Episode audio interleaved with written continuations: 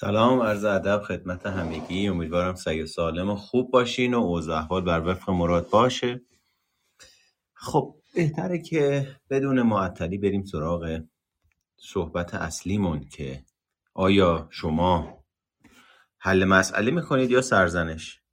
اما قبل از اینه که بپردازیم به این ماجرا که شما چه می‌کنید لازم راجع به این صحبت بکنیم که اساسا کجا تو چه موقعیتی؟ من هی مثلا حل مسئله می‌کنم یا سرزنش می‌کنم. خیلی مهمه که همینجوری تعمیم یافته نمی‌تونیم بگیم من سرزنش می‌کنم من حل مسئله می‌کنم. قاعدتا همه آدما تو موقعیت های مختلف هم از روش حل مسئله استفاده می‌کنن و هم از روش های سرزنش. اما بخش دوم تایتل رو که توجه بکنید متوجه میشید که من راجع به مفهومی به نام اتومات صحبت کردم. اتومات باید توجه داشته باشیم که با ناخودآگاه متفاوته و توسط افراد زیادی این دو مفهوم به جای یکدیگه به کار گرفته میشه. یعنی بعضیا موقعی که می‌خوان بگن ناخودآگاه یه کاری را انجام دادن میگن اتوماتیک این رفتاره این شده جزو اتوماتیک من ولی منظورشون ناخودآگاهه یا همینطور برعکس بعضیا می‌خوان راجع به رفتارهای عادت شده یا الگوهای تکراری صحبت بکنن بعد میگن ناخودآگاهی همچین حرفی زدن در وهله اول ما باید بین این دو مفهوم تفاوت قائل بشیم. ناخودآگاه بخش قابل توجهی از وجود روانشناختی من و شماست که روش های اتومات شدمون می‌تونه در سطح ناخودآگاه فعال بشه و به کار گرفته بشه. پس این دو دو تا مفهوم جدای از هم هستند اما فلسفه این که این روم رو من زدم چیه؟ چند روز پیش توی ستارخان داشتم می‌رفتم و توی ستارخان به واسطه این رستوران ها و غذا فروشی های مختلفی که هست شلوغی های زیادی ایجاد میشه. همینطور که توی ترافیک بودم خب می‌بینیم بعضی از ماشین ها میان دوبله پارک می‌کنن و جدیدا هم یه وضعیتی شده که کنار ماشین های دوبله یه سری ماشین های دیگه دوبله پارک می‌کنن. یعنی عملا یک لاین برای ورود ماشین ها بیشتر باقی نمیمونه و خب ماموران راهنمایی رانندگی هم که بیشتر حکم مترسک رو دارن اونجا و معلوم نیست واقعا دارن چی کار می‌کنن. اون وقت تمام این سه لاینی که اومدن گیر کردن. پشت اون دوتا ماشینی که یکیشون دوبله است. یکیشون دوبله دوبله پارک کرده. همه حالا می‌خوان به زور از اون یه دونه لاین رد بشن. به خاطر همین ترافیک پیچیده میشه. ما هم توی این ترافیک بودیم و رسیدیم به در واقع خروجی اون لاین. و معمولا وقتی هرچی نزدیک میشیم به اون لاین باز عموما هر کی می‌خواد زودتر تو این شرایط رد کنه بره و از زیر بار فشار عاطفی که اونجا وجود داره خارج بشه. و معمولا همین جاهاست که درگیری ها ایجاد میشه و بحران ها ایجاد میشه. یعنی در تنگناهاست که ما روش های نهادینه شده در شخصیتمون و روح و روانمون خودش رو نشون میدن. اون وقت ما موقع که اومدیم رد بشیم خب در حقیقت نوبت ما بود یا حق با ما بود که رد بشیم. دو, دو تا جوونم توی ماشین توی بغل دست ما بودن که اینا هم هی به زور می‌خواستن به اصطلاح بیان خودشونو در واقع رد بکنن. من موقعی که این شرایط رو دیدم خب اولین مسئله که برام اتفاق افتاد اینه که حق با منه دیگه بالاخره نوبتی هم باشه. من الان وایسادم بغلی رفته بغلیش رفته حالا نوبت من. الان چرا باید این آدم دوباره بیاد خودشو زور چپون بکنه بخواد بره؟ این اولین چیزی بود که به ذهنم رسید. و بعدش که یه ذره مکس کردم یه ذره تعمل کردم به نظرم اومد که بهتره که ترمز بکنم و اجازه بدم این آدم رد چه بره. چرا؟ چون این گرهه داره تنگتر میشه. یعنی به جای اینی که این گره باز بشه حالا اون آدمی که باید شعورش برسه منطقش کار بکنه هوشیاریش سر جاش باشه و دوبل پارک نکنه و اون یکی که دوباره دوبلتر اومده پارک کرده اون هم خوابتر و خامتر از اون یکی اونا هیچی. حالا من و این آدمی هم که این هم خامه دوباره باید با همدیگه بجنگیم و تو این بحران بخوایم حالا بد دهنی بکنیم بد لحنی بکنیم. بعد بخوایم به همدیگه نشون بدیم که حق با من تو اشتباه می‌کنیم من باید رد میشم. اینجور حاشیه ها پس در نتیجه با توجه به این شرایط من تصمیم گرفتم که به اصطلاح به جای اینی که گاز بدم و از این فکر و احساسی که حق با منه پس من باید رد بشم؟ برم در فاز لجبازی. برم در فاز زندگی کردن اینی که حق با منه. پس من به هر روشی که شده حقمو می‌گیرم تصمیم گرفتم به جای گاز دادن ترمز کنم. خب موقع که ترمز کردم به اصطلاح چون او هم داشت با من همینجوری یه ذره یه ذره میومد جلو. یعنی در واقع حرکت صحیح و سالم این بود که او ترمز کنه. تا من رد شم. اما دیدم او هم داره میاد. خب من ترمز کردم. اون وقت در واقع بازی قاعده بازی که داشت اونجا اتفاق میافتاد به هم خورد. برگشت من نگاه کرد و من گفتم آقا بفرمایید. خواهش می‌کنم بفرمایید. بعد خیلی جالبه که اونجا برگشت گفت این بیشعور مرتیکه فلان فلان شده پوست از سر ما کند. با این مدل پارک کردنش. خب در نتیجه اینجا اون تایتلی که شما الان می‌بینید در ذهن من شکل گرفت که شما حل مسئله می‌کنید یا سرزنش؟ و اتومات شما در زندگی چی کار می‌کنه؟ اما برای اینکه ما بفهمیم داریم چه می‌کنیم و اتومات ما چه می‌کنه چون اینا با هم متفاوته دیگه. من اتوماتم یه رفتاری انجام میده دهنم یه حرفی می‌زنه. رفتار و عمل کردم یه کاری می‌کنه ذهنیتم یه توجیهی میاره. که اینا ربطی به هم دیگه ندارن. ولی من با این توجیهه به جهل خودم ادامه میدم. به نادانی خودم ادامه میدم. به روش اتوماتیک خودم ادامه میدم. حالا مسئله اینجاست که قبل از اینی که بریم سراغ این که ببینیم اتومات رفتار می‌کنیم سرزنش می‌کنیم یا حل مسئله بهتری بریم نگاه بکنیم ببینیم اصلا چه فرایندی باید از دوران کودکی از بد و تولد ایجاد می‌شد چگونه باید با ما برخورد می‌کردن یا چگونه با ما برخورد کردن که ما امروز در شرایط مختلف در ارتباط با افراد مختلف به صورت اتوماتیک و در سطح ناخودآگاه از روش سرزنش استفاده می‌کنیم طلبکاریم بیمورد بیجا و یا اینکه یاد گرفتیم حل مسئله بکنیم و ببینیم اتومات ما چگونه است. اتومات یعنی چی؟ یعنی من به انجام دادن یک کاری فکر نمی کنم تجزیه تحلیلش نمی کنم اما انجامش میدم. این می‌تونه خیلی غیر سازنده و ناکارآمد باشه. می‌تونه سازنده و کارآمد باشه. چطور؟ ببینید من یک کاری رو تجزیه تحلیل کردم. برنامه ریزیش کردم الان کم کم شروع کردم اجرا کردنش. به مرور زمان وقتی روزها و ماهها اجراش می‌کنم تبدیل میشه به عادت من. تبدیل میشه به یک تکرار تبدیل میشه به اتومات من. حالا این تجزیه تحلیل و این پردازش اگر آگاهانه باشه می‌تونه یک روش سالم تبدیل بشه به اتومات من. و اگر ناخود آگاه باشه و این برنامه ریزی و تجزیه تحلیل توسط دیگران زندگیم برام انجام داده شده باشه یا همچنان در حال انجام باشه در قالب من برای خودت میگم در قالب مهربونی افراطی در قالب مهر و محبتی که ذاتش دخالته در قالب الگوهای وابستگی بیمارگونه ای که من در خانوادم یاد نگرفتم تعمق کنم. من در خانوادم شرایطی رو نداشتم که تعمل و تفکر رو یاد بگیرم. مداوم پدرم مادرم یا اون عنصر والدی برام فکر کرده. یعنی مثلا اگر یه جایی گیر کردم و نمی‌دونستم باید چه کار بکنم سری مادرم اومده گفته اصلا نیاز نیست فکرتو درگیر بکنی ها. اصلا خودتو اذیت نکن. بابات هست درستش می‌کنه.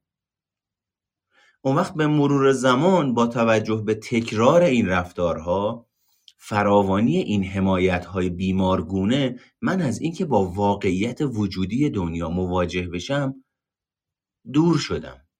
یکی دیگه بوده که تو شرایط فکر بکنه مسئله رو حل بکنه. امروز من در بزرگسالی موقعی که در شرایطی قرار می‌گیرم که نیاز فکر بکنم شک و تردید دارم استراب دارم نمی‌تونم تصمیم بگیرم.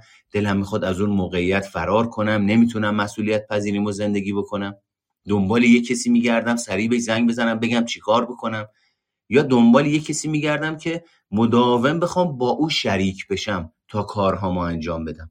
اصلا تو قاموس زندگی من این که من تنهایی یه کاری رو پیش ببرم جا نمیشه. حتما باید بریم با دو نفر دیگه تیم تشکیل بدیم تا یه کاری رو انجام بدیم.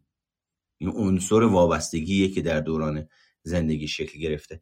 اما چگونه سرزنشگری در وجود ما شکل می‌گیره و نهادی نمیشه؟ آقای اریکسون چند تا مرحله رشد به ما معرفی می‌کنه که مرحله اول صفر تا یک سالگیه اعتماد در برابر بیاعتمادی. ما راجع به این خیلی کاری نداریم مرحله دوم خودمختاری در برابر شرم و تردیده چه زمانی شرم و تردید در وجود ما نهادی نمیشه؟ چه زمانی خودمختاری در وجود ما نهادی نمیشه؟ این مرحله شرم در برابر خودمختاری مرحله یک سالگی تا سه سالگی تقریبا. یعنی ریشه های خودمختاری. اینجوری نیست که بچه توی سن یک تا سه سالگی خودمختار کامل بشه و دیگه همه زندگیشو خودش بگردونه ها. یک تا سه سالگی پایه و اساس خودمختاری در وجود فرد از لحاظ روانشناختی جوانه می‌زنه و اون زیرساخت و زیربنا شکل می‌گیره. در حالی که این زیرساخت و زیربنا داره شکل می‌گیره ما رفتارهای کنجکاوانه رو از بچه ها زیاد می‌بینیم. سرک به این ور اونور زیاد می‌کشن. نه زیاد میگن. بهش میگه دوستم داری؟ میگه نه. بهش میگه دوستم نداری؟ میگه نه. بهش میگی می‌خوری؟ میگه نه. نمی‌خوری؟ نه. بریم؟ نه. نریم؟ نه.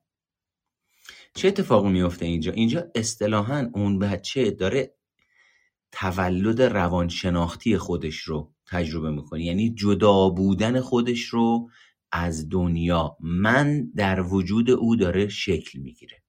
حالا من آدمی هستم که می‌تونم بگم نمی‌خوام. آدمی هستم که می‌تونم بگم می‌خوام. و در واقع اینها رو تمرین می‌کنه. این ماجرای خودمختاری ارتباط داره با کامروا شدن و ناکامی. چجوری؟ من الان داره ریشه های خودمختاری در وجودم شکل می‌گیره. استقلال روانشناختی و تولد روانشناختی برام اتفاق افتاده. خودم رو جدای از دنیا تجربه می‌کنم. حالا می‌خوام بگم این کاری که دارم می‌کنم من. خودم مال من تصمیم من اتاق من غذای من. قاشق رو می‌خوام بگیرم خودم غذامو بخورم.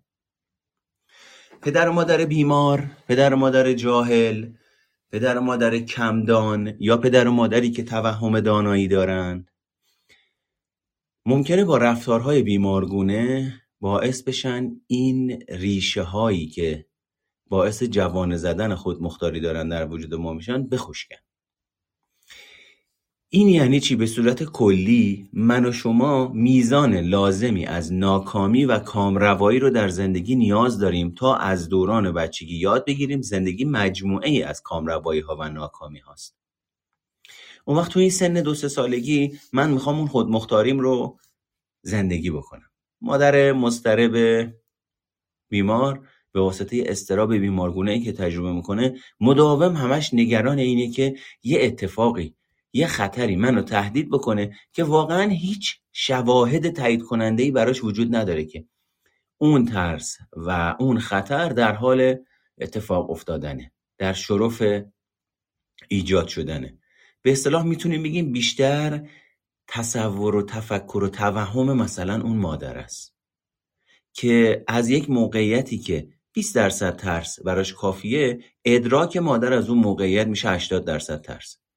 رفتار اون مادر تحت تاثیر اون ادراک نامتعادل نامتعارف و غیر واقع بینانه حالتی هجومی به خودش می‌گیره که رفع خطر و دفع خطر بکنه.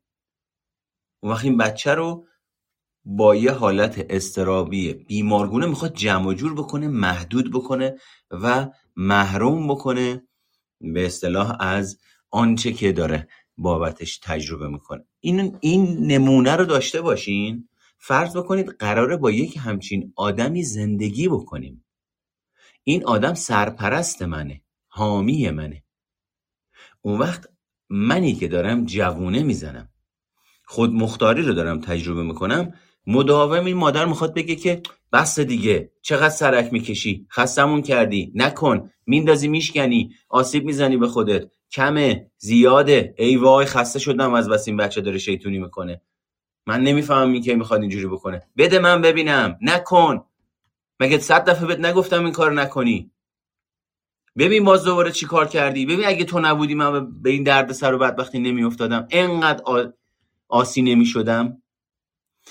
اینجا چه اتفاقی داره میفته خیلی مهمه که ما بین فرق بین شرم و گناه رو بدونیم. این این شرم و گناه دو احساس در واقع اساسی وجودی ما هستند که شرم وقتی ما یک نفری رو شرمنده می کنیم یعنی وقتی ما هویت یک نفری رو نشونه می‌گیریم میگیم تو خوب نیستی تو لایق نیستی تو دوست داشتنی نیستی. تو لایق سرزنشی تو لایق تنبیهی تو لایق تنها موندنی. لایق اینی که پذیرفته بشی همان گونه که هستی نیستی. ما اینجا داریم هویت فرد رو نشونه می‌گیریم و وقتی با فراوانی بالا با هدت بالا با شدت بالا در طول دوران زندگی رفتارهای بیمارگونه با این مثالی که زدم برای شما که هویت فرد نشونه گرفته بشه چه چیزی داره در وجود اون فرد در مرور زمان تقویت میشه دیده میشه؟ نالایقی ناکافی بودن ناارزنده بودن. فرد مداوم هی نالایقیش داره خوراک می‌گیره. حتی اگه نالایق نباشه کم کم باورش میشه که من آدم نالایقی هستم. چرا؟ چون من نوزاد ضعیف حقیر وابسته به دیگران اگه دیگران رو نداشته باشم بقام به خطر میافته پس من باید آنچه که دیگران به من میگن رو قبول کنم بپذیرم. اونا از من قویترن از من داناترن از من مسلطترن. پس وقتی میگن تو نمی‌دونی تو نمی‌تونی اولش ممکنه ما مقاومت نشون بدیم. ولی کم کم این میشه باور وجودی ما و در بزرگسالی تبدیل میشه به شخصیت من و شما. اون موقع است که در بزرگسالی فرد شخصیتی داره که در شرمندگی مزمن قوقا می‌کنه. من خوب نیستم. اما گناه تفاوتش چیه با شرم؟ تفاوت گناه با شرم اینه که رفتاری که تو انجام دادی مناسب و کارآمد و خوب نیست. یا نبود؟ اینجا تفاوتش چیه؟ من توی شرم دارم میگم کل وجود تو کل ساختار تو کل حضور تو با یک لیبل تک واژه‌ای میگم نالایق. تمام ویژگی ها و استعدادها و توانایی ها و کمبودها و بیشبودها و ارزش ها و قوانین رو هر چه که در وجود اون فرد وجود داره رو با یه دونه لیبل می‌خوایم بیان بکنیم. نالایق. ناخوب ناارزنده. اما زمانی که ما احساس گناه رو به کار می‌گیریم من میگم تو سر جای خودت خوبی. آدم ارزشمندی هستی که ویژگی ها و توانایی های خاص خودت رو داری. منتها مسئله اینجاست که عمل کردی که از خودت اینجا نشون دادی عملکرد ناسالمیه. پس در نتیجه به مرور زمان فرد هویتش شکل می‌گیره به احتمال زیاد سالم شکل می‌گیره. و یاد می‌گیره هویت خودش رو از عملکردش جدا کنه. عملکرد ناسالمی داشتم. رفتار غیر قابل قبولی داشتم. اما خودم رو میپذیرن. منو جزء خودشون می‌دونن. رفتارم رفتار ناسالمی بوده. حالا با این توضیحاتی که دادم یه نگاه به فرهنگ خودمون که بندازیم می‌بینیم شرمندگی مزمن فقان می‌کنه. چرا؟ چون تو فرهنگ ما یه توهمی هست به نام توهم خود بزرگ منشی که ما خودمون می‌دونیم. ما خودمون بلدیم. ولی معلوم نیست چه پرت و پلایی و چه شروری رو داریم تحمیل می‌کنیم به دیگران زندگیمون. اون وقت وقتی هم بزرگ میشن میگیم نمی‌دونیم چه لغمه حرامی آوردیم تو این زندگی که این بچه ها این اتفاق براشون افتاده. ما تمام تلاشمون رو تو زندگی کردیم. نه خیر از این خبرها نیست. اون خامی و جهالتی که پشت هزیان بزرگمنشی پشت توهم دانایی قایم می‌کنیم که مبادا یه وقت حقارتمون رو بشه. مبادا یه وقت از جایگاه پدر و مادر نیان ما رو ببرن زیر سال که چطور پدر مادری هستی یه جوری درا رو میبندیم یه جوری مکانیزم های دفاعی رو محکم و ضد نفوذ میچینیم که هیچ کس نتونه بیاد ما رو ببره زیر سال و به مرور زمان عادت می‌کنیم این نقاب رو صورتمون باشه.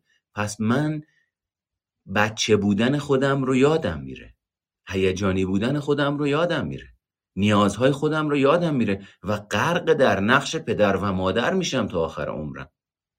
وقتی که این بچه ها وقتی ازدواج می‌کنن میرن سر خونه زندگی خودشون تازه مسائلی که بین پدر و مادر بوده و توی این سالها به واسطه معطوف کردن توجهشون به تربیت بچه ها به زندگی بچه ها به آینده بچه ها پنهان شده می‌زنه بالا.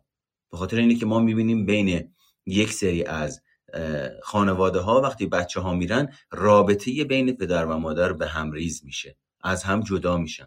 بعد که ازشون می‌پرسیم چی شده میگیم من به خاطر بچه ها زندگی می‌کردم. ما خیلی سال ما هم دیگه رابطه عاطفی نداریم. اون خیلی سال به حرف من گوش نمیده. من خیلی سال عصبانیت و خشم بیمارگونه دارم از دستش. و اینجا یعنی اوضاع خرابه. سرزنش کردن یکی از روش های نهادینه کردن شرم در وجود افراده. یعنی اگه می‌خواین یه آدمی رو شرمگین کنید و این شرمگینی بشه الگوی پایدار شخصیتش به عناوین مختلف تحقیرش بکنید سرزنشش بکنید. کل وجودش ببرید زیر سال مردک نالایق زنک نالایق مردک نفهم. زنک آهن پرست. آدم بیشعور آدم بیشعور کل شخصیت آدمه رو با یک لیبلی به نام بیشعور معرفی می‌کنیم. بارها و بارها در طول زمان وقتی این روش و رفتار رو در ارتباط با اویی که به ما وابستگی داره انجام میدیم او هم کم کم باورش میشه که آدم نالایقیه. منتها یه اتفاقی میافته. از طرفی تحت تأثیر روش سرزنشگری من و شما شرم و نالایقی در وجودش نهادینه میشه از طرفی داره من و شما رو به عنوان الگوی سرزنش کننده درون فکنی می‌کنه و الگو برداری می‌کنه.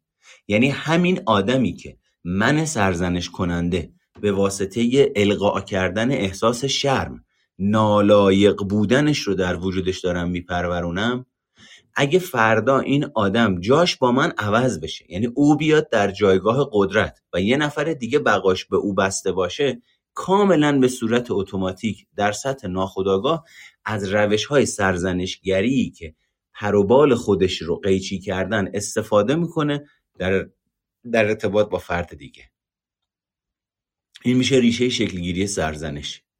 پس کسی که سرزنش می‌کند با احتمال بالایی مورد شماتت و سرزنش بیمارگونه در زندگیش قرار گرفته و در جعب ابزار روانشناختیش روش های دیگری با او برخورد نشده که او ببینه الگو برداری بکنه. امروز من وقتی روش همدلی رو از پدر و مادرم ندیدم به عنوان یک الگوی زنده چقدر برم کتاب بخونم راجع به همدلی اطلاعات کسب بکنم؟ اصلا مگه می‌تونم بدون اینکه الگوی رفتاری دیده باشم با خوندن کتاب همدلی نشون بدم؟ من تا زمانی که الگوی همدلانه زنده. چرا این اتفاق میفته ندیده باشم نمی‌تونم اجراش کنم. چرا؟ چون ما داریم راجع به یک موضوعی صحبت می‌کنیم به نام احساس و هیجان. که من در ارتباط با دیگری وقتی سرزنش میشم هیجان شرم در وجودم فعال میشه با توجه به تعداد سرزنش هایی که در طول زندگیم از افراد مهم زندگیم دریافت کردم این شرم تداوم پیدا می‌کنه و در بزرگسالی حالتی پایدار پیدا می‌کنه. پس خبری از احساس مهر و محبت و همدلی در وجود شخصیت من نیست. من هر موقع تو بحران قرار می‌گیرم ناخود آگاه شرمگینی و سرزنش میان بالا. چون روش های غالبیه که در ارتباط با من به کار گرفته شده و منم امروز دارم در ارتباط با دیگران به کار می‌گیرم. حالا همینو در نظر بگیرید. من در خانواده بزرگ بشم که حالا علاوه بر روش های سرزنشگری روش های همدلی هم از خودشون نشون میدن.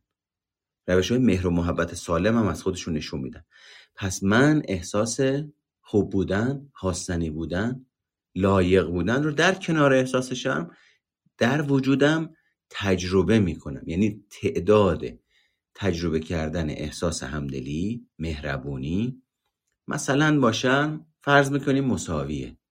اون وقت من پدرم اون موقعی که داشته مهر و محبت نشون می‌داده میمیک صورتش حالت زبان بدنش لحن صداش همه اینا رو موقعی که مهربون بوده دیدم.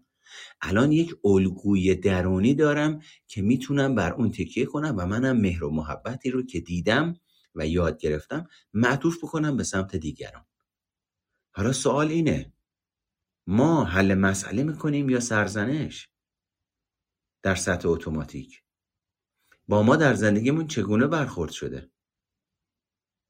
آیا در بحران ها من و شما هر چی که به ذهنمون می‌رسه به صورت اتوماتیک به زبون میاریم و میگیم و حق به جانبیم.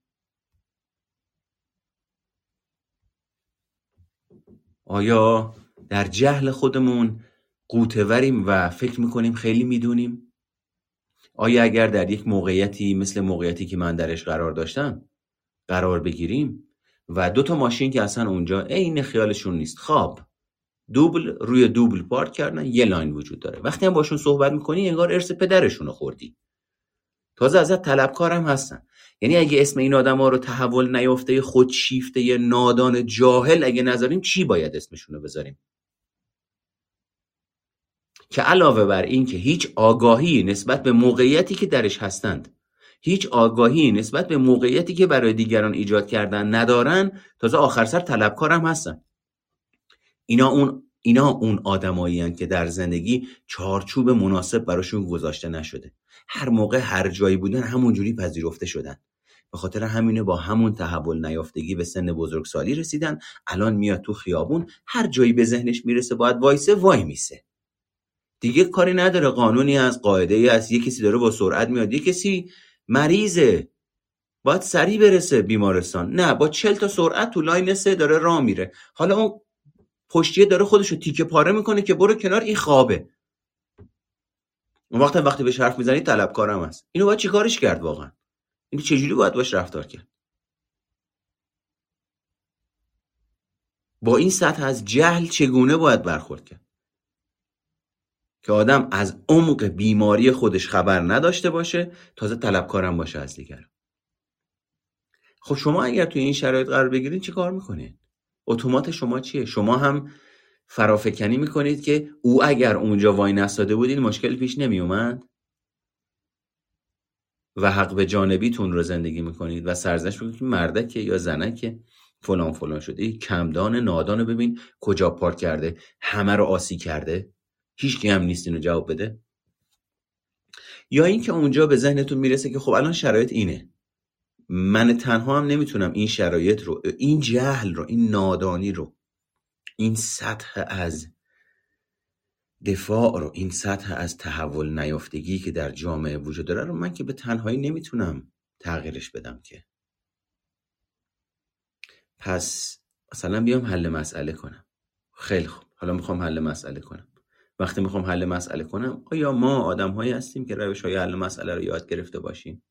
آیا در خانواده بزرگ شدیم که روش های اقلانی اندیشی مدیریت هیجان مدیریت بحران در اون خانواده وجود داشته و وقتی بحرانی ایجاد شده اون خانواده به جای اینی که تحت تاثیر هیجانات آنی و تکانه های آنی رفتارهای آنی نشون بدن اومدن مدیریتش کردن گفتن الان شرایط خوبی نیست. مثلا اگه الان شرایط بحرانیه بهتره آره الان یه اتفاق ناخوشایند افتاده می‌فهمم حالت خوب نیست ولی اگه توجه بکنی هرچی داریم صحبت می‌کنیم مسئله داره پیچیده تر میشه. بهتره بری یه دوش بگیری بعدش بیای صحبت بکنیم.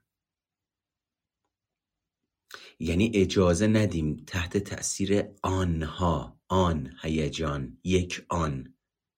به ذهنم می‌رسه صدامو ببرم بالا. این هیجان این تکانه رو مدیریت بکنم. این بخش رو کدوم این مدیریت رو کدوم بخش از شخصیت ما انجام میده؟ اون بخش از شخصیتمون که در ارتباط با دیگران عقلانی اندیشی تجزیه تحلیل پردازش رو یاد گرفته باشه.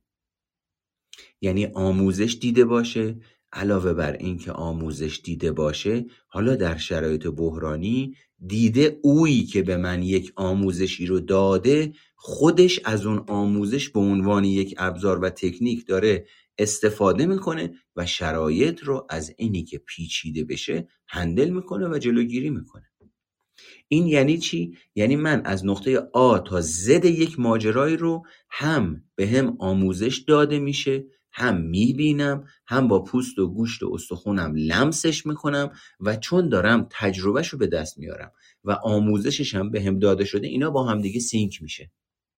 و میشه بخش از شخصیت من. اون وقتی که ما اسم اینو می‌ذاریم بلوغ. بلوغ عاطفی. بلوغ روانشناختی. خب حالا سوال اینه آیا شما در زندگیتون یا ما در زندگیمون همچین روش رو دیدیم؟ آیا پدر و مادر شما جزو بزرگسالان کودک رفتار نیستند؟ یعنی هرچی که بهشون میگید با اینی که رفتاری که دارن می‌کنن حرفی که دارن می‌زنن انتظاری که دارن توقعی که دارن کاری که انجام میدن یا کاری که انجام نمیدن برخواسته از یک من تحول نیافته است حالتی لجبازانه داره پشت نقاب و نقش پدر و مادر قایم میشن و به حرف دور از واقعیت خودشون اصرار میورزن. آیا ما در خانواده هایی یا در فرهنگی بزرگ شدیم که اقلانی اندیشی تفکر نقاد هوش هیجانی گوش کردن فعال مهارت های ابراز وجود درش وجود داشته؟ آیا ما آغشته با این مهارت ها به سن بزرگسالی رسیدیم. آیا ما یاد گرفتیم حل مسئله چیه؟ آیا به ما یاد دادن تفاوت بین احساس و هیجان چیه؟ یعنی بتونیم تشخیص بدیم امروز در بزرگسالی که من کی هیجانی هستم من کی احساسی هستم.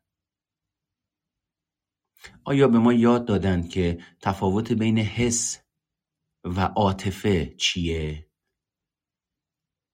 یا اینی که ما همینجوری ببخشید کیلویی الان احساس می‌کنم الان حس کردم الان فکر کردم. هیچ کدومش هم نمی‌دونیم چه تفاوتی داره و اساسا اصلا نمی‌دونیم چه اهمیتی داره این تفاوت ها رو بدونیم. من معمولا موقع که به اینجای بحث می‌رسم یه دو سه تا بازخورد اینجوری دارم که آقای امریکان چرا داری مغلطه می‌کنی؟ چرا داری با کلمات بازی می‌کنی؟ حالا چه فرقی می‌کنه؟ من بگم احساسی شدم یا هیجانی شدم؟ منم معمولا این جواب بهشون میدم. شما آدرس میدون آزادی رو گرفتی دستت ولی به سمت میدون انقلاب حرکت می‌کنی. وقتی می‌خوای بری میدون آزادی آدرس میدون. ببخشید مثال اینجوری تکمیل بکنم. می‌خوای بری میدون آزادی به سمت انقلاب حرکت می‌کنی. وقتی می‌رسی میدون انقلاب دیگه برای چی تعجب می‌کنی؟ دیگه وقتی پارتنرت ولت می‌کنه میره. برای چی پا میشی میای مشاوره؟ خب نه دیگه من باید بتونم مسائلم رو هندل بکنم. بگم خب من مسئله همینه که دارم بهت میگم. من شما تو زندگیمون یه سری چیزایی رو یاد نگرفتیم که تداومش که تکرارش باعث شده خیلی از خلقیاتمون خیلی از ادراکاتمون در بزرگسالی اساسا نه رشد نکرده باشه که الان بتونیم تجربهش بکنیم. تو توهم و تصور خودمون داریم زندگی می‌کنیم. همین الانی که دارم اینو بهت میگم تو میگی به من میگی که چه تفاوتی داره چرا داری مغلطه می‌کنی؟ خب اگر فکر می‌کنی این مغلطه است برای چی اینجایی؟ برای چی کمک می‌خوای؟ بعد وقت میگه خب نه چیکار کنم؟ میگم به من بگو که فرق بین احساس و هیجان چیه. که احساسی هستی که هیجانی هستی. باز دوباره میگه آخه چه کمکی می‌کنه؟ من ارتباط اینو درک نمی‌کنم. اون وقتی که بهش میگم ارتباطش اینه که شما مثلا فرق بین فکر و احساس رو نمی‌دونی. موقعی که می‌خوای راجع به فکرت حرف بزنی میگی من احساس می‌کنم می‌خواد منو تنها بذاره. در صورتی که می‌خواد منو تنها بذاره فکره. من احساس ترس می‌کنم. من احساس خشم می‌کنم. من احساس تنهایی می‌کنم. الان دارم راجع به احساسم صحبت می‌کنم. یا برمیگردی میگی من فکر می‌کنم خیلی ترس تو زندگیم وجود داره.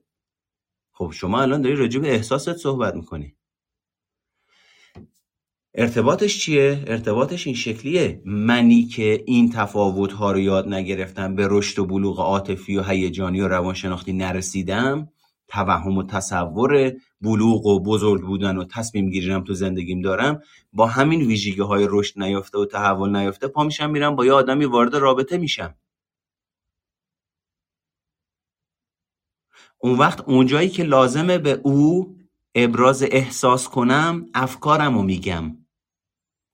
اونجایی که لازم او زمانی که من ابراز احساس می‌کنم بانک عاطفیش پر بشه دیده بشه همدلی من رو ببینه صمیمیت عاطفی بینمون قوی بشه چون مداوم تو توهم و تصور خودمم و مداوم دارم راجع به افکارم صحبت می‌کنم بانک عاطفی او خالی میمونه.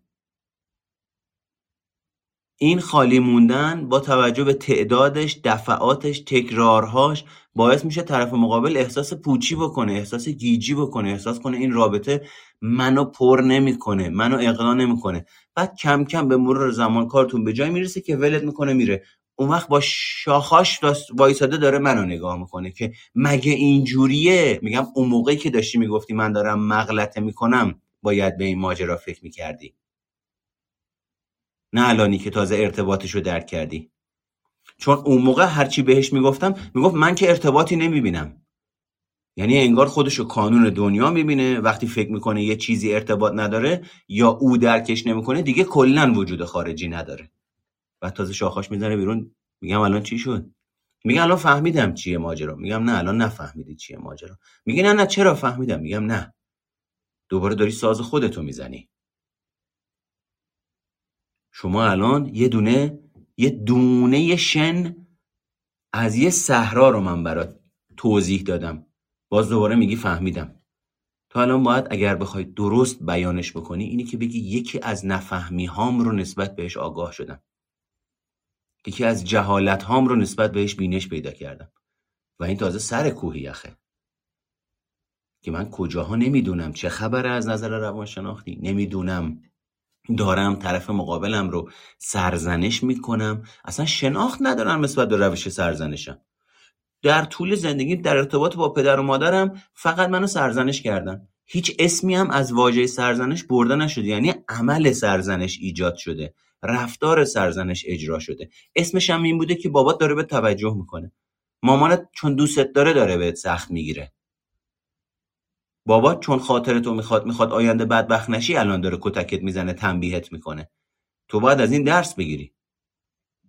خب خیلی خوب. منم وقتی بزرگ میشم چی از بابام دیدم؟ الگون بابام بوده واسه رفتارم. الگون مادرم بوده واسه رفتارم. امروز می‌خوام برم به یه نفری محبت کنم. میرم بهش سخت می‌گیرم با این توجیه که من اگه دارم بهت سخت می‌گیرم به خاطر خودته که دارم بهت سخت می‌گیرم. نه تو یه آدم جاهلی هستی که خبر نداری. تو یه آدمی هستی که تاریخ مصرفت گذشته. تاریخ مصرف باورات گذشته. یه شناختی داری نسبت به خودت که اون شناخت کارآمد نیست. مال گذشته است. همون گذشته ای هم که بهت این شناخت داده شده تاریخ مصرفش گذشته بوده. ببین الان دیگه چه خبره. بعد من تو توهم و تصور خودم با شناخت خودم در سطح خودم فکر می‌کنم دارم به طرف مقابلم توجه می‌کنم. در صورتی که خبر ندارم. عملا دارم سرزنشش می‌کنم تخریبش می‌کنم. به واسطه این سرزنش کردن مداوم احساس شرم رو در او ایجاد می‌کنم و اون مداوم در ارتباط با من شرم فعال رو تجربه می‌کنه و مداوم باورش نسبت به خودش در ارتباط با من تقویت میشه که من آدم خواستنی نیستم. من آدم توانمندی نیستم. من گند می‌زنم. من خراب می‌کنم. من لایق سرزنشم. خب یه آدم چقدر مگه ظرفیت تجربه کردن اینا رو داره؟ بالاخره یه جایی خسته میشه ول می‌کنه میره دیگه. اون وقت که ول می‌کنه میره. تازه من طلبکارم که من این همه بهش توجه کردم. چرا منو ول کرده رفته؟ خب تو خامی. خب تو جاهلی. خب تو تصور دانایی رو داری. تو توهم دانایی رو داری. اینا فرق می‌کنه با اصل دانایی. اصل اینی که من متوجه بشم چقدر نادانم. چقدر تحت تاثیر جهالت هم دارم ارتباط برقرار می‌کنم. ولی نه. ما یه جامعه هستیم که همه چیزو می‌دونیم همه چیزو بلدیم علامه دهریم واسه خودمون. می‌خوایم همدیگه رو ادب کنیم. می‌خوایم برای همدیگه نقش بابا رو بازی کنیم. تو پایین دست باش من همیشه نقش بابا رو بازی می‌کنم. عاقل همه چیزدان متکلم وحده هرچی میگم چشم و گوش چشم و گوش بسته بگین چشم. گلهداریه اینجوریه که اون وقت یک روش سرزنشی من بدون اینکه بدونم از محیط زندگیم پدرم مادرم گرفتمش توجیهات اونا هم بابت اینه که این روش سرزنش رو توجیه بکنن. اون هم روی این پکیج ضبط شده. امروز من در بزرگسالی این شده اتومات من. اتومات یعنی چی؟ یعنی من دیگه فکر نمی کنم به اینی که چه می‌گویم چرا می‌گویم چگونه می‌گویم کی می‌گویم. به چه کسی می‌گویم می‌گویم در چه موقعیتی می‌گویم؟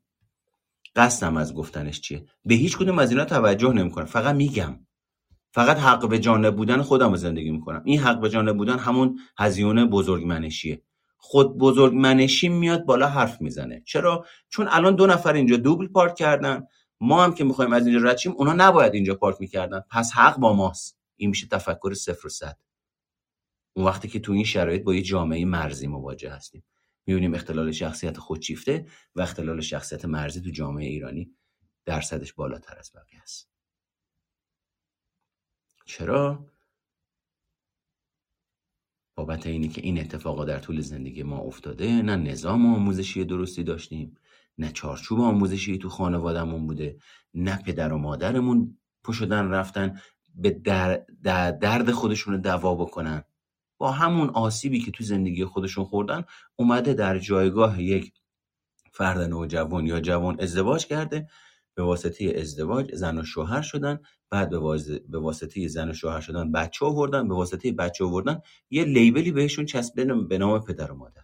حالا او احساس مسئولیت می‌کنه که باید از بچهش مراقبت بکنه. حالا او یه آدم خودشیفته است که فکر می‌کنه که پدر و مادرش تو زندگی خودش نتونستن براش کاری انجام بدن. او می‌خواد به پدر و مادرش ثابت بکنه بچه دار شدن و بچه تربیت کردن یعنی چی؟ اصلا این چه مرضیه که آدمه بخواد بره اینجا ازدواج بکنه. که من می‌خوام به دیگران نشون بدم که شما اگر نتونستید منو تربیت درست بکنید من به شما نشون میدم تربیت درست یعنی چی. خب چی من چکیده پدر و مادرم هم یه بخشیش. من اگه نتونستم مسائل خودم رو تو خانواده خودم با اعضای خانواده خودم یه بخشش حل و فصل بکنم چطور می‌تونم برم توی محیط دیگه با آدم های غریبه دیگه که اونها الگوهای شخصیتی و رفتاری خاص خودشون دارن با اونا بخوام؟ من با همین پدر مادر خودم نمی‌تونم کنار بیام. می‌خوام برم با یه آدمی که اصلا نمیشناسمش بدونم ساختار روانشناختی چیه چه اتفاقی افتاده به اسم زن و شوهر کنار هم زندگی بکنیم به دیگران هم نشون بدیم که ببین ما چقدر بلدیم. بعد میرن ازدواج می‌کنن تازه می‌فهمن چه غلطی کردن. بابا اصل ماجرا اصلا یه چیز دیگه است تو اصلا از این جایگاه نباید این کار رو انجام می‌دادی. تازه اون وقتی که میفته به غلط کردن شکر خوردن.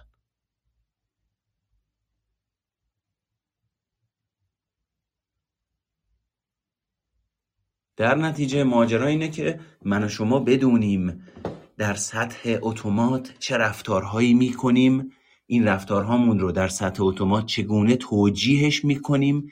یعنی برای خودمون موجه سازیش می‌کنیم بعد تحت تاثیر این موجه سازی و توجیه کردن دست به عمل و رفتار می‌زنیم. پیش خودمون هم حق به که داریم درست عمل می‌کنیم. اما خبر نداریم. بیرون از من و شما در وجود افراد دیگه افراد نزدیک افراد دور چه اثری داریم ایجاد می‌کنیم؟ تو ذهن خودمون هم خوشحالیم که چه عمل کردی دیدی؟ رفتم اونجا ترکوندم. رفتم اونجا حالیشون کردم کتن کیه. دیدی؟ من توی صف سه نفر زودتر رفتم تو خب تو یه آدم تحول نیفته هستی که گیری بابت اینی که سه نفر زودتر بری تو. تو اگه تحول پیدا کرده بودی می‌رفتی سر نوبت تو صف وای میسادی باعث پیچیده شدن صف و وقت گیر شدن برای خودت و دیگران نمی‌شدی. حق حقوق دیگران رو رعایت می‌کردی. مرزبندی شخصیتیت سر جاش بود. به بلوغ و رشد عاطفی رسیده بودی. نه اینی که یه آدمی باشی که شخصیتت پنج سالشه ده سالشه هیکلت چل سالشه. دست و پاد دراز شده بزرگ شده. سبک فکرت هنوز سبک فکر ده سالگیته. اغده های حقارت ده سالگی تو می‌خوای جبران افراطی بکنی. تحت تاثیر اون عقده ها می‌خوای تو زندگی تصمیم بگیری بری جلو. اون وقتی که هدف وسیله رو برای توجیه می‌کنه. اون وقتی که به هر قیمتی حاضری هر چیزی رو زیر پا بذاری که به اون چیزی که می‌خوای برسی. نه به این کار داری که با چه هزینه قراره به اون چیزی که می‌خوای برسی. چه کسایی چه هزینه هایی پرداخت می‌کنن. چه احساسی در وجود دیگران ایجاد میشه. چی من فقط اونی که می‌خوام و به دست بیارم. اون وقتی که میشه وضعیت این جامعه ما توش پر از اختلاس و دروغ و پر از دزدی و ناهمدلی و بی احترامی و خشم و بیماریه. همه هم حق به جانبن. همه هم فکر می‌کنن مورد ظلم واقع شدن. همه قربانی. مگه میشه همه قربانی باشن؟ پس ظالم کیه؟ پس ظالم کجاست؟ اینجوریه که این ماجرای سرزنش به شکل اتومات میاد فعالیت می‌کنه. من و شما به واسطه سرزنش های اتومات باعث ایجاد اتومات شرم در وجود اطرافیان میشیم. این روی دیگران فرافکنی میشه بعد جامون کم کم عوض میشه. حالا طرف مقابلم در یک جایی توی موقعیت دیگه راجع به یه موضوع دیگه جایگاه قدرت رو تجربه می‌کنه او شروع می‌کنه سرزنش کردن و حالا من شرم رو به صورت بیمارگونه و مزمن تجربه می‌کنم. اینجوریه که هی داریم رو همدیگه بالا میاریم دور خودمون میچرخیم. یه روز من مچ او رو می‌گیرم او حال بد رو تجربه می‌کنه که بهش میگم دیدی حق با من بود؟ خراب کردی گند زدی. بعد اون اینو جمع می‌کنه. یه روزی اون میاد مچ منو می‌گیره بعد دوباره همینجوری نگاه می‌کنیم می‌بینیم زندگی آدمه بنا شده رو بازی مچگیری. یعنی اگه بازی موجگیری رو ازش بگیری رابطهشون زند... رابطهشون میره رو هوا. دیگه کار دیگه بلد نیستن با هم دیگه انجام بدن. چرا؟ چون تو خانواده خودشون هم همین الگوها ثابت بوده. حالا اومده ازدواج کرده دوباره همون الگوها رو داره در سطح روانشناختی به کار می‌گیره. هرچی هم بهش میگی مگه می‌فهمه؟ مگه بینش پیدا می‌کنه نسبت ما؟ نه. من باید یک کاری رو یک نتیجه ای رو طبق اون روشی که خودم فکر می‌کنم به روش خودم انجام بدم تا بگم من آدم با ارزشی. اگه به حرفت شما گوش بدم و برم یه نتیجه ایجاد بکنم اون نتیجه مال من نیست که. از درون من. نتراویده یه کسی دیگه به من گفته من انجام این ارزش نداره. و دور خودش میچرخه و میچرخه و میچرخه. نه نتیجه داره نه هنو پول در نه هنو کار درست حسابی داره. ادعاش هم سر به فلک می‌کشه. همه چیزم می‌دونه به همه چیزم نظر داره. وقتی هم کسی خراب می‌کنه حق به جانبه. ما تو کلمه وحده طلبکار می‌خواد بره دیگران سرزنش می‌کنه خودش هم نمی‌دونه چه همچی آدمی. خودش هم نمی‌دونه چه بلایی سرش اومده. خانوادهش هم نمی‌دونن چه بلایی سر خودشون اومدن. نسل به نسل میراث شوم داره میچرخه میچرخه میچرخه میچرخه. یه نفر این وسط وای نمیسه به خودش نهیب بزنه تشر بزنه که شاید یه چیزی داره اینجا اتفاق میفته که من حواسم نیست که من میترسم باش مواجه بشم. که من اگه باش مواجه بشم میترسم دوچار فروپاشی بشم. میترسم دوچار معنا باختگی بشم. میترسم ندونم چی کار کنم. میترسم ضعف عمیق وجودیم رو که سالهاست دارم سرکوبش می‌کنم فعال بشه. و نفهمم چه اتفاقی داره واسم میفته و کنترلم رو از دست بدم. وقت میشه این جامعه ای که ما الان داریم توی زندگی می‌کنیم. همه پر از خشم همه پر از سرکوب. در ظاهر یه جور با هم دیگه در باطن یه جور دیگه. دو تا آدم اینجا با هم دیگه تعارف می‌کنن که خواهش می‌کنم اول شما بفرمایین. همین دو تا آدم میرن میشینن تو ماشین. بیخبر از اینی که اینا همونایی که بالا داشتن با هم دیگه تعارف بازی می‌کردن. این یکی به اون یکی راه نمیده. این حجم از تناقض این حجم از ناآگاهی چه خبره؟ یه نفرم حواسش نیست چه اتفاق داره میافته. پس در نتیجه بخشی که قرار حل مسئله بکنه باید در طول زمان توسط محیط به کار گرفته بشه آموزش داده بشه تا در مرور زمان در بزرگسالی پخته و پرورش یافته بشه. اگر یه همچین چیزی توی زندگیتون وجود نداشته یعنی اون بخشه به احتمال زیاد پرورش پیدا نکرده یا اگه پرورش پیدا کرده یک جاهایی که بحرانهای عاطفی شدیدی ایجاد میشه خاموش میشه. چون اصلا براش تعریف نشده. چون اصلا به کار گرفته نشده. چون مثل وزن زدنه نرفته زیر وزنه که امروز بتونه وزنه 100 کیلو رو تحمل بکنه. وزنه به 20 کیلو که می‌رسه تلنگش در میره. خاموش میشه میفته سر جاش. بعد از هیجانات خودش کتک می‌خوره پر از شرمه پر از گناه گند زدم خراب کردم. به خودش میاد ببینه دو روزه داره حالا خودش خودش رو سرزنش می‌کنه. بعد از اون دو روز حالا چی بشه؟ با یکی صحبت بکنه با یکی صحبت نکنه. به خودت می‌بینی که چهار سال روش زندگی آدم همینه. این خیلی مهمه که این بخشی که خروجی حل مسئله میده که ما در تحلیل رفتار متقابل بهش میگیم من بالغ. من زمانی که تحلیلگری می‌کنم. من زمانی که مدیریت هیجانی می‌کنم. من زمانی که حواسم به ارزش های بیمارگونم هست. من زمانی که سرزنش روش های سرزنشگری رو که از پدر و مادرم یاد گرفتم شناسایی می‌کنم و از مکانیزم روانشناختی وجودم خارج می‌کنم. من زمانی که تکانه ها و هیجانات آنی وجودم رو می‌بینم حس می‌کنم و تصمیم می‌گیرم دیرتر تحت تاثیر این هیجان حرف بزنم یا تصمیم بگیرم. وقتی اینا به کار گرفته نشده باشه من تحت تاثیر اون تکانه یا اون آن یه چیزی به ذهنم می‌رسه فکر می‌کنم با حال میگم. فکر می‌کنم باید آدم رو ادب کنم میگم. بعد که حرف رو زدم با نتیجهش که مواجه میشم تازه شاید به این نتیجه برسم که ای کاش این حرف رو نمی‌زدم. و الا یه سری هم هستن که همین بخشم ندارن. خوب کردم گفتم. حقش بود. بازم بیاد میگم. به این آدم چی میشه گفت؟ والا نمی‌دونم. مسئله اینه که اگر بخش بلوغ یافته وجودتون بلوغ نیافته و در سطح پتانسیله تا موقعی که اون بخش رو قوی نکنید دور خودتون میچرخید. اگه دور خودتون نچرخید وابسته یه کسی هستید که اون بخش رو قوی کرده. و تو شرایط بحرانی باید با او صحبت بکنید تا بفهمید من چی کار باید بکنم کار درست چیه تصمیم درست چیه به فلانی چی باید می‌گفتم الان سر کار شیش ماه دارم کار می‌کنم. هی همکاران میان با همدیگه درگیر میشیم. چجوری باید مسائل حل بکنم؟ اینجوریه که وقتی ما اون بخش من بالغ رو رشد میدیم نیاز کمتر و وابستگی کمتری داریم.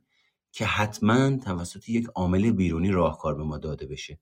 من شما از قوه تجزیه و تحلیلمون و پردازشمون استفاده می‌کنیم تا در شرایط و موقعیت های مختلف خروجی های متفاوت متعادل و نرمال تر بدیم. این کار خیلی می‌تونه به ما کمک بکنه. اگر من بالغی در وجود شما رشد نیافته یکی از مسئولیت های شما به عنوان افراد بزرگسال اینه که به رشد و پرورش من بالغتون رسیدگی بکنید. چرا؟ چون من کودک یا من تکانه‌ای یا من هیجانی می‌خواد افسار رو به دست بگیره. از اونور من ارزشی من باید اندیش که نماینده پدر و مادرمه او هم می‌خواد سکانه به دست بگیره. اون وقت من از نظر درونی جنگ و تجربه می‌کنم بین احساسات و هیجاناتم و مکانیزم های ارزشی. این من بالغه که می‌تونه این دوتا رو مدیریت بکنه و از هم جدا نگه داره و صلح درونی رو ایجاد بکنه.